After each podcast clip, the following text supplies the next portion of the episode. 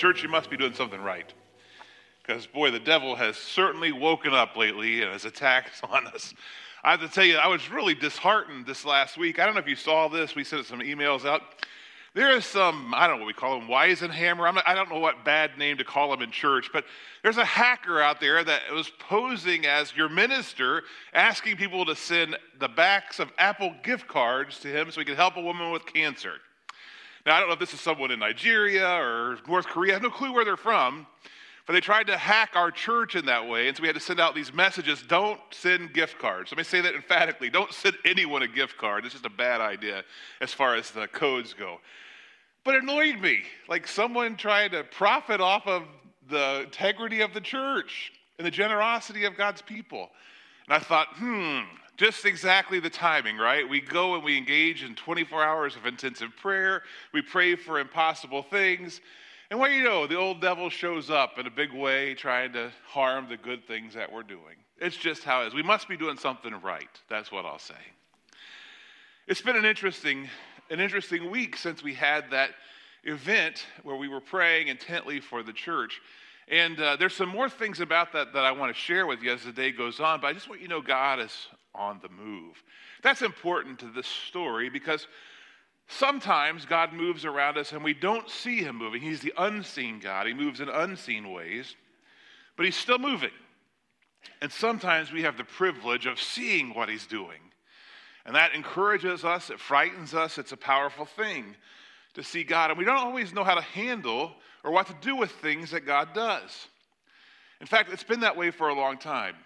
There were these really religious people. They were the Pharisees, the scribes, the teachers of the law. And they were very faithful to the Old Testament law, and they were struggling to put it put together who is Jesus? What's he about? And in fact, they frequently got it wrong. And on one occasion, well, as we'll see today, they got it really, really wrong. So if you have your Bibles, you might turn to the first story, Matthew chapter 12. And I want to read this story starting in verse 22. This is a story of Jesus. It said, They brought to him a demon possessed man who was blind and mute, and Jesus healed him so that he could both talk and see. All the people were astonished. They said, Could this be the son of David? Could this be the promised one, the Messiah? But those teachers of the law, those Pharisees, when they heard this, they said, It's only by Beelzebub, by the prince of demons, that this fellow drives out demons. Wow. I mean, I don't know where this falls, but right, when you kind of give credit to the devil for something that God is doing, that's a pretty big no no, right? That's a big one. That's a really big one. Like, don't give the devil credit for stuff that God does. And that's what they're doing. Like, they're very misguided. They can't figure Jesus out. And so they assume, well, this must be from the devil. It can't be from God because we can't figure it out. Which, in, in essence, they were playing the part of God themselves. Like, we know best what's going on. So they say this about Jesus to the people. But Jesus knows their hearts and their thoughts. And so he said to them, Every kingdom divided against itself will be ruined. Every city or household divided against itself will not stand. If Satan drives out Satan, he is divided against himself. How then can his kingdom stand? And if I drive out demons by Beelzebub, by whom do your people drive them out? So then they will be your judges. But if it is by the Spirit of God that I drive out demons, then the kingdom of God has come upon you. Or again, how can anyone enter a strong man's house and carry off his possessions unless he first ties up the strong man? Then he can plunder his house. Whoever is not with me is against me. Remember that line real carefully. Whoever is not with me is against me. Whoever does not gather with me scatters. So I tell you, every kind of sin and slander can be forgiven, but blasphemy against the Spirit, you know, like giving credit to the devil for something God does, will not be forgiven. Verse 33 Make a tree good, and its fruit will be good. Make a tree bad, its fruit will be bad, for a tree is recognized by its fruit. You brood of vipers. How can you, who are evil, say anything good? For the mouth speaks what the heart is full of. A good man brings good things out from the good stored up in him. An evil man brings evil things out from the evil stored up in him. But I tell you that everyone will have to give an account on the day of judgment for every empty word they have spoken. For by your words you'll be acquitted, and by your words you'll be condemned. Now, he's just healed someone who was blind and who was mute, and, and he's taken care of that. It's worked a miracle. It was an incredible thing. But as soon as that happens, the Pharisees come along and they have accused him of, of this terrible thing, that it wasn't by God's power. And so, having just seen what happened, they immediately say to him after he chastises them, they said, Well, show us a sign that you're who you say you are. Like what you've done's not enough. Show us something else. And it kind of really gets under Jesus' skin. And he says, A wicked and adulterous generation asks for a sign, but none will be given it except for the sign of the prophet Jonah. None but the sign of Jonah. For as Jonah was three days and three nights in the belly of a huge fish, so the Son of Man will be three days and three nights in the heart of the earth. And the men of Nineveh will stand up at the judgment with this generation and condemn it, for they repented at the preaching of Jonah, and now something greater than Jonah is here. We're going to do a series together for the next three weeks called The Story Behind the Story. We've just heard the front story where Jesus is talking to them about, about faith and about miracles and about what God does and what, what they need to understand. And he tells them, I'm going to give you a sign. It's going to be a lot like the sign of Jonah. Now, we've always kind of just said, I think the, the easy understanding of that is okay, Jonah was in a fish for three days, Jesus was in the grave for three days. That's, that's the whole of the story. But I think there's a lot more to it than that. In fact, I think there's some things in Jonah we can learn that are pretty important to what Jesus was trying to say to them and to us. So today we're going to take a deep dive for the next, well, not that deep, but a deeper dive for the next few minutes. And we're going to take a look at the story of Jonah. I know it's a children's story. It's only 48 verses long. It's not a long story. There's a, it's a very unique verse that I want you to hear something about the book of Jonah.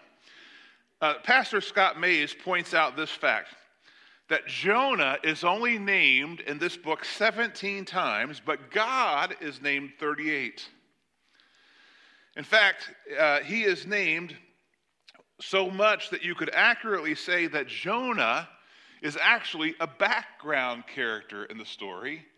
And the book of Jonah is really all about who God is, what God thinks, what God wants, what God does. So it's much less the story of Jonah and much more the story of God. It's interesting, the very name Jonah is a, is a word that just simply meant dove, like a dove that descended on Jesus at his baptism. This is my son in whom I'm well pleased. It gives us the idea that his name was meant to be, he was supposed to be a blessing. He was meant to be a blessing. But, well, as you know, and as you'll see, Jonah's going to struggle with that. It is a book that does another thing. It does reveal a lot about Jonah. Uh, he probably was much less like a dove and much more like a, I don't know, what's an obnoxious bird, a vulture. He had wanted to wait to see the things die so that he could devour them. It's kind of an interesting guy. The book reveals a lot more about the messenger, about how he was as a person, than what he actually said. Perspective of time, he lived about 3,000 years ago. And this we might not realize he was a teenager during the time of Elijah and Elisha. It's very possible that Jonah, as a boy, was on Mount Carmel when Elijah called down fire from heaven to burn up the altar. He lived at a pretty amazing time where they saw God do amazing things. That's when he lived. He also lived at a time of crisis. Now, we know from history that 40 years after the time of Jonah, the Assyrians will take over Israel and destroy it. Israel doesn't know it yet. The northern kingdom, those tribes are in their last days. They have four decades left before they will be utterly destroyed as a people. That's the time when Jonah lives. It's in the last days of the northern kingdom of Israel. It was the, the last four decades of their existence, but they don't know that yet. They do know, however, that the Assyrians are trouble. And long before the Assyrians will destroy the Israelites, they're already making their life really hard. They're making their life really difficult. They're taxing them in, in, in, in, huge ways, not only taking their money, but they also take their children and make them slaves. There's a number of things they do to oppress them. And they hate them. The Israelites hate the Assyrians. You might ask the question why does Assyria ultimately invade? Because they get so fed up the Israelites get so fed up, they send a message to the Assyrian king, We're not going to pay you any more money. The Assyrian king says, Fine, I'm going to destroy you and wipe you from the earth, and he does. Now, there's a reason God lets that happen, and that is because the Israelites have, have stopped worshiping God and they've started worshiping idols. And they refuse to give glory to God. They instead worship the Baals and Moloch and, and all of the other uh, false gods of that day. So that's why God will allow them to be destroyed because they're no longer faithful to God. But that's more of the story than you need to know. You just need to know there was a lot of hatred between the Israelites and Assyria. And even though Jonah is a prophet of God, he hates, hates the Assyrians. The capital of Assyria at this time is in Nineveh. It's a very wicked, very wicked city, very cruel city. There are some things that are inscribed on cylinders that have been found about the wickedness of Nineveh and how that they did horrible things to their enemies. I'm not going to describe them, but they're, they're on a scale that's not unlike the scale of what Hitler did in World War II. This was a wicked place. They were brutal and oppressive and cruel and horrible in the things that they did. So the book of Jonah opens with these words The word of the Lord came to Jonah, the son of Amittai. Now, that's another phrase that's important when it says the word of the Lord came. It happens 227 times in the Bible, but nowhere else does a book start with those words. It's another insight that this is a story that is from God about God that's going to teach us some important things. God tells him, Jonah, verse 2, go to the great city of Nineveh and preach against it, because its wickedness has come up before me. And there's a huge question that we all have to wrestle with right here. It's something we can infer from the story. God was sending Jonah to Nineveh, a place he didn't want to go, to people he didn't like. God was sending him there.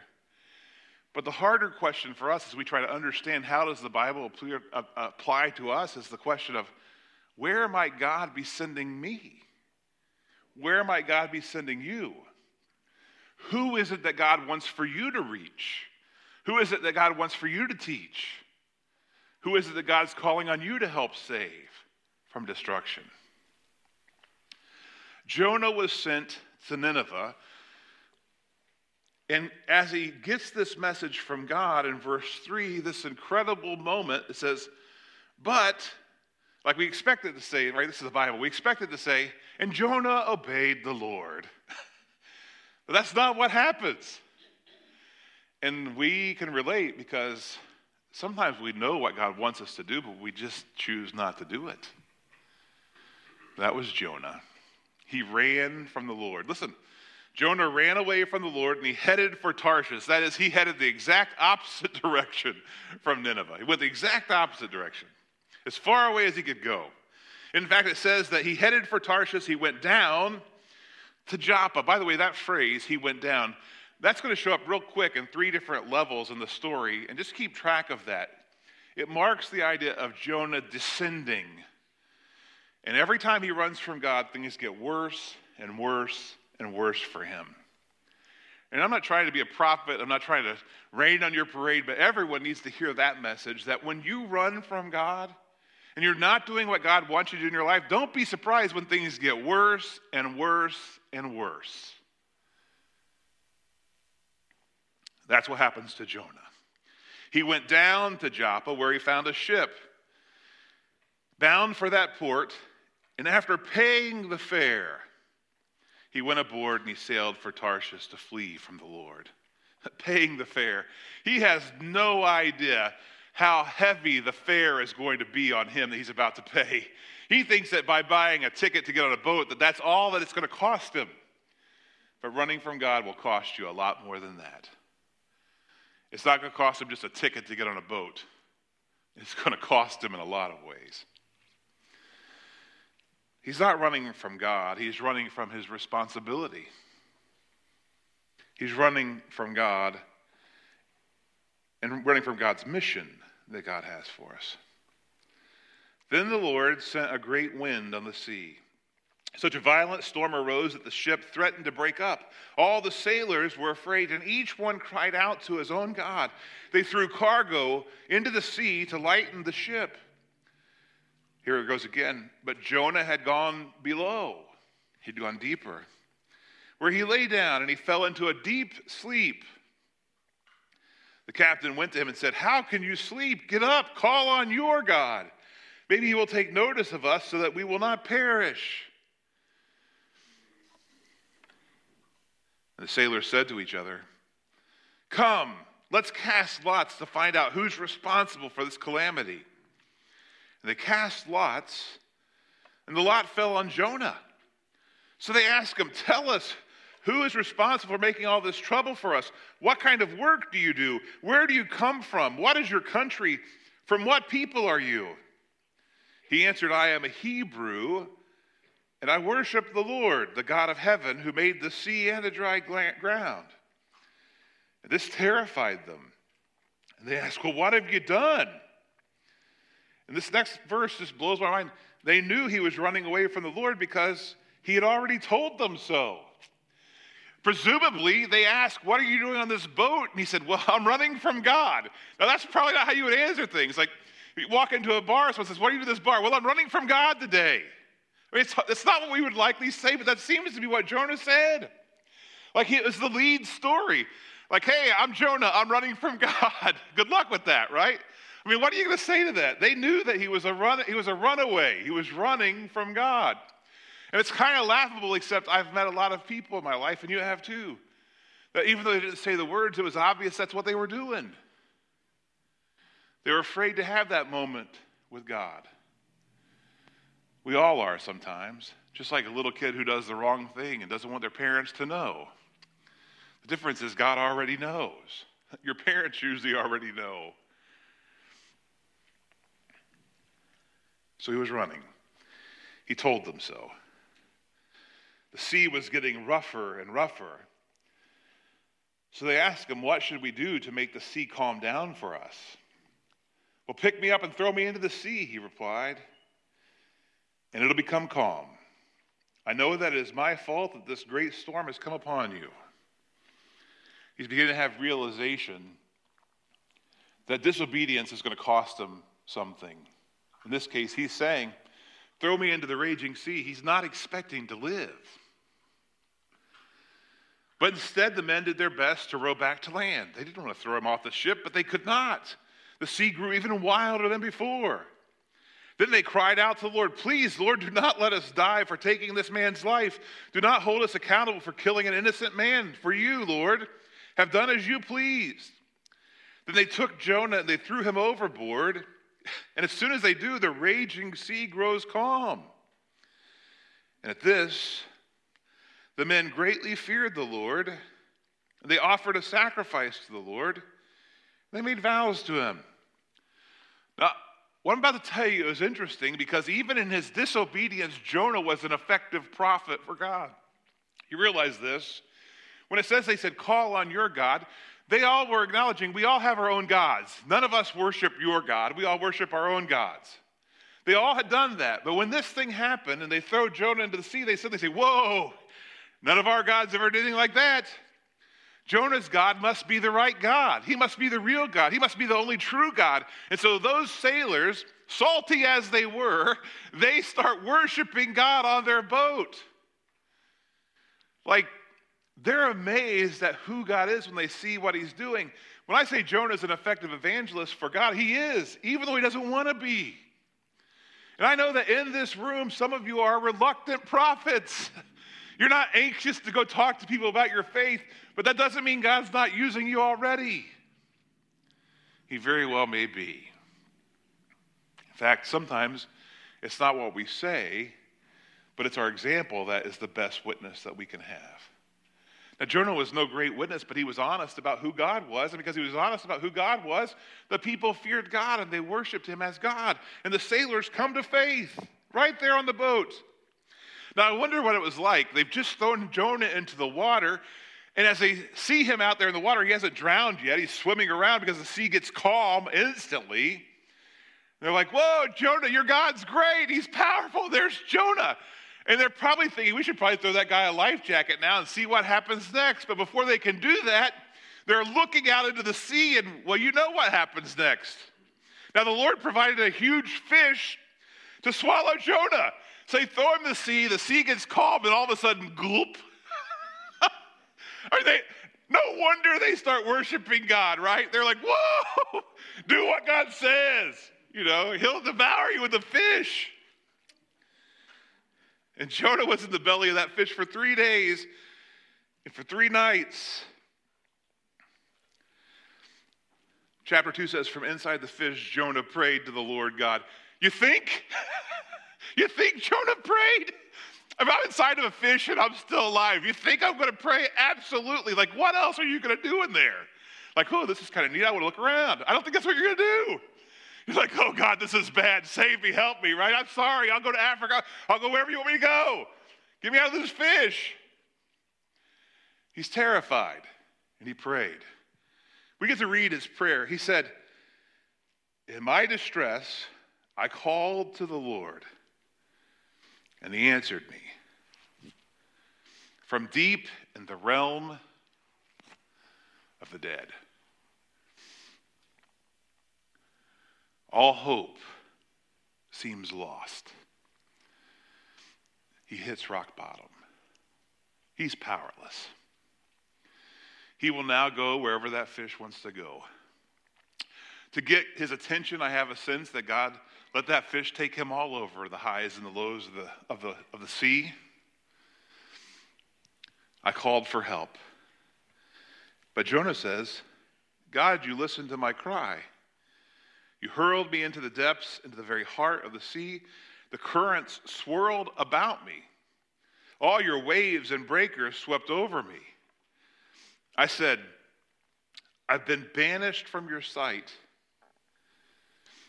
And then this moment of realization of what it means to be a child of God, even when in rebellion. Yet I will look again towards your holy temple. The engulfing waters threatened me. The deep surrounded me. Seaweed was wrapped around my head. To the roots of the mountains I sank down. The earth beneath barred me forever. But you, Lord, my God. That's an important moment.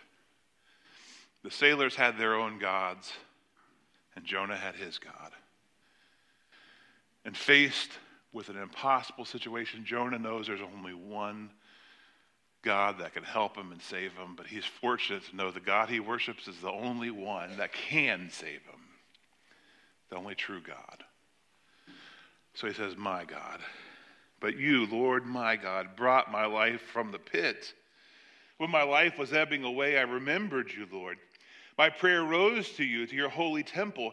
Those who cling to worthless idols turn away from God's love for them, but I will, with shouts of grateful praise, sacrifice to you. What I have vowed, I'll make good. I will say, Salvation comes from the Lord. And the Lord then commanded the fish, and it vomited Jonah onto dry land. Interestingly enough, in Nineveh, God took him to the place he didn't want to go. He does that sometimes. The word of the Lord came to Jonah a second time, and God said, Go to the great city of Nineveh and proclaim to it the message I give you. Verse 3 Jonah obeyed the word of the Lord. You think? You think you obey after all that? You got it, God. Nineveh, I'm there. For three days, he says, Nineveh was a large city. It took three days to go through it. And Jonah began by going a day's journey into the city, proclaiming, 40 more days, and Nineveh will be overthrown. Interesting that it's 40 more years and Israel will be overthrown.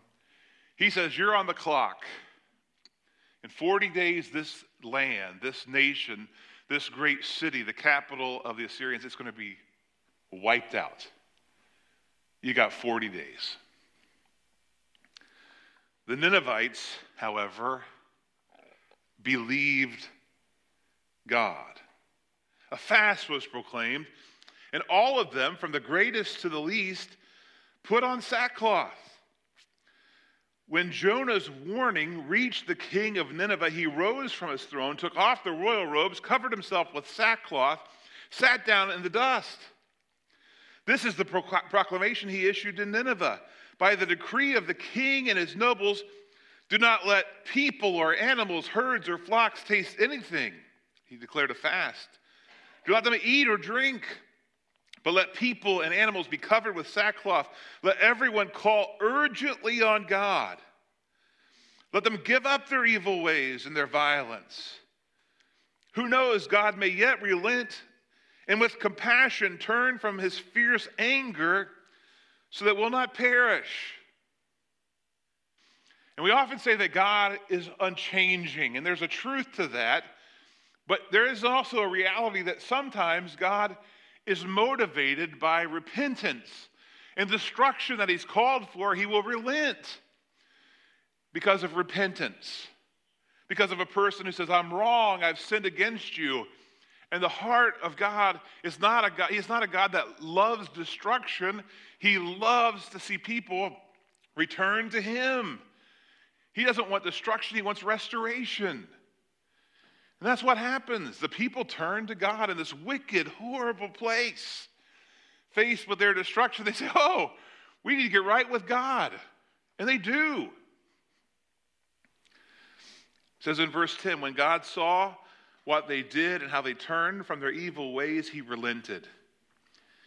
He did not bring on them the destruction he had threatened. Let's go back to our story about Jesus for a minute. You had these people, these Pharisees, that had it all wrong. Could it be that, like the people of Nineveh, who had it all wrong, that they needed to see God for who he was and change? so that God would relent, turn back his anger at them. Those Pharisees needed to change. They were slow to do that. God's going to give you the sign of Jonah, a warning. You need to stop what you're doing and change. That's the message of Jonah. The last part of the story is perhaps the most interesting. Even though the fish is exciting, What's crazy is that after everything God's done for Jonah, chapter 4, verse 1 says, But Jonah, but to Jonah, God turning away from his vow to destroy them seemed very wrong. Jonah became angry. he is a complex dude. Like all the things God did to his attention, he did the thing God wanted to do. He was effective. Think about this. Like he's an evangelist that goes into the biggest city that there is there, and he like has a revival in the whole city. The king of all the people of Assyria, they all repent and come before God. Like that is effective evangelism. Talk about doing a great job. He had done it. He had done what God wanted. God did this incredible thing, and it says, but Jonah was angry. It seemed very wrong. And he said to God, Isn't this exactly why I said, Lord, when I was still at home, that this is what I tried to forestall by fleeing to Tarshish? He says this in a way that he's angry towards God. I know that you are a gracious and compassionate God. You are slow to anger and abounding in love, a God who relents from sending calamity. And after he sees that God has been gracious to all the wicked people, Jonah, who thinks of himself as being better than everyone else, says, Well, if this is how you are, God, then just take away my life. For it is better for me to die than to live. Jesus had challenged those Pharisees because they would rather believe a lie than the truth. They would rather believe that he was acting on the power of Satan than the power of God. They couldn't accept who he was. But he was telling them a time's going to come where you're going to have to make a decision. You're going to have to decide who I am. It's going to be important. The sign of Jonah. And Jonah refused to believe. He believed in God, but he refused to believe that God's plan for the Assyrians was the right plan. Like the Pharisees had refused to believe that Jesus was the right plan that God wanted to work. So he was upset. That's why I tried to go to Tarshish. I knew you abounded in love. Take away my life. It's better for me to die than to live. But the Lord said to him, Jonah, is it right for you to be angry? So Jonah went out. He sat down at a place east of the city. There he made himself a shelter. He sat in its shade. He waited to see what would happen to the city, presumably for 40 days. He's still hoping God will wipe him out. That would make his day to see all those people perish. Tragic, isn't it? Now, the Lord saw Jonah and he provided a leafy plant. He made it grow up over Jonah to give shade for his head, to ease his discomfort. And Jonah was happy, very happy about the plant. But at dawn the next day, God provided a worm which chewed the plant so that it withered. And when the sun rose, God provided a scorching east wind. And the sun blazed on Jonah's head so that he grew faint. And again, he wanted to die, and he said, It would just be better for me to die than to live. Jonah had liked that plant. He cared a lot about it. And when it was gone, he was like, This is terrible. My special little plant that gave me shade, it's all gone. Woe is me. Life is terrible. This is before air conditioning, right? So it's like the AC went out for Jonah. And he can't, he wants to despair of life. He can't go on anymore. And then God gives this God picture of how God sees things. Jonah said, It is right for me to be angry. And I am so angry, I wish I were dead. But the Lord said, Jonah, you've been concerned about this plant, but you didn't tend to it. You didn't make it grow. It sprang up overnight and it died overnight. And should I not have concern for the great city of Nineveh, in which there are more than 120,000 people who cannot tell their right hand from their left, and also many animals? It's an interesting phrase. 120,000 that don't know right from their left doesn't mean they're a bunch of simple people. Those are children. God says, Should I wipe out the city? What about the 120,000 children who haven't done anything wrong? He also said that part that's just weird there. He said, and also there are many animals. I don't know, this is really hard for me to imagine that God might hold off his destruction between of our cats and dogs, our cows and our horses. But God says, there's a lot of animals there. I'm not in the business of just want to kill off all the animals either. The babies and the animals are still worth something to me. I don't want to see them suffer and die. But you want to see them all die, Jonah. You don't have in mind the things that I have in mind. See, Jonah wanted God to be hard. He couldn't accept that God could be compassionate, gracious, and soft. The Pharisees couldn't accept Jesus. He was too soft. He hung out with sinners and he hung out with the sick and the people who weren't perfect, and they couldn't accept that. They didn't want that Jesus. They didn't want that Messiah. They wanted one who was hard, just like Jonah wanted God to be hard. They wanted one that was mean and hateful. That's just not the God that shows up in the story of Jonah. And Jesus wanted his audience to hear that by telling the story, and they knew the story behind the story. We need to remember that too. Because these stories both tell us who God is, what matters to God, that God cares about people. By the way, I always thought about this and those, those children, 120,000 that he spared it for. The Bible tells us that when Jesus has the children come sit on his lap, he says, For such as this are the kingdom of heaven. There's a purity in children that's pretty remarkable. I got to see that just two weeks ago, 14 days ago. We were having youth group downstairs. I was down with our second through fifth graders in the downstairs youth group with Courtney and Danny and Zach. And Danny was leading our lesson, I think, and it was on respect. It wasn't on evangelism, it was on respect. And when we got done with the lesson, he says, Does anyone want to pray? Well, there's this little girl down there and, and I barely know her and her family. They're kind of new to our church. And she says, Well, I'll pray. And I thought, Well, that's, that's kind of neat. I'm anxious to hear what this little girl prays. I'm curious what her prayer will be like. And all of a sudden, immediately she starts praying. I'm like, Wow, this little girl's a prayer warrior. This is a young evangelist. Because this little girl's prayer goes like this She says, Oh, Lord, I'm so thankful that you let us be here tonight.